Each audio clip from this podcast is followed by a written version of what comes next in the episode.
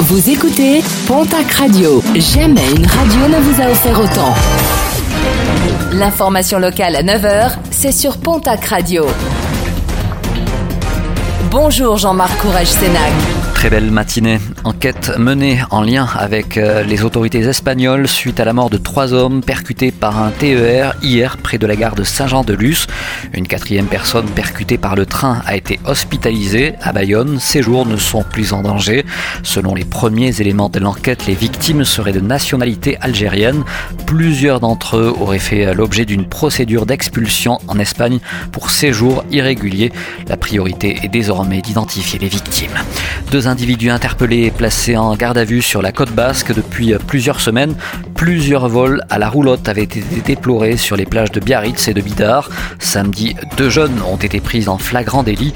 Divers objets, argent et téléphones portables ont été retrouvés. Une opération spectaculaire mais assez courante hier en Vallée d'Osso. Une génisse coincée depuis trois jours dans un canyon a été secourue hier par les équipes de l'IPHB.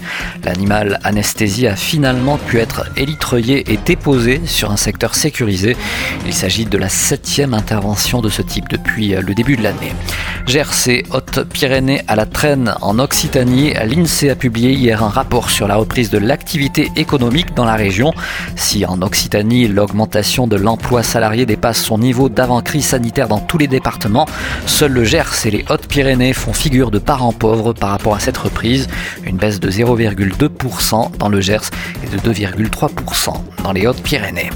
Un mot de sport et de basket avec une nouvelle journée du championnat de national masculine 1 hier. L'Union Tarblour de Pyrénées recevait l'équipe de Toulouse pour le derby d'Occitanie. Victoire des basketteurs bigourdans sur le score de 67 à 54 dans le derby aquitain cette fois-ci.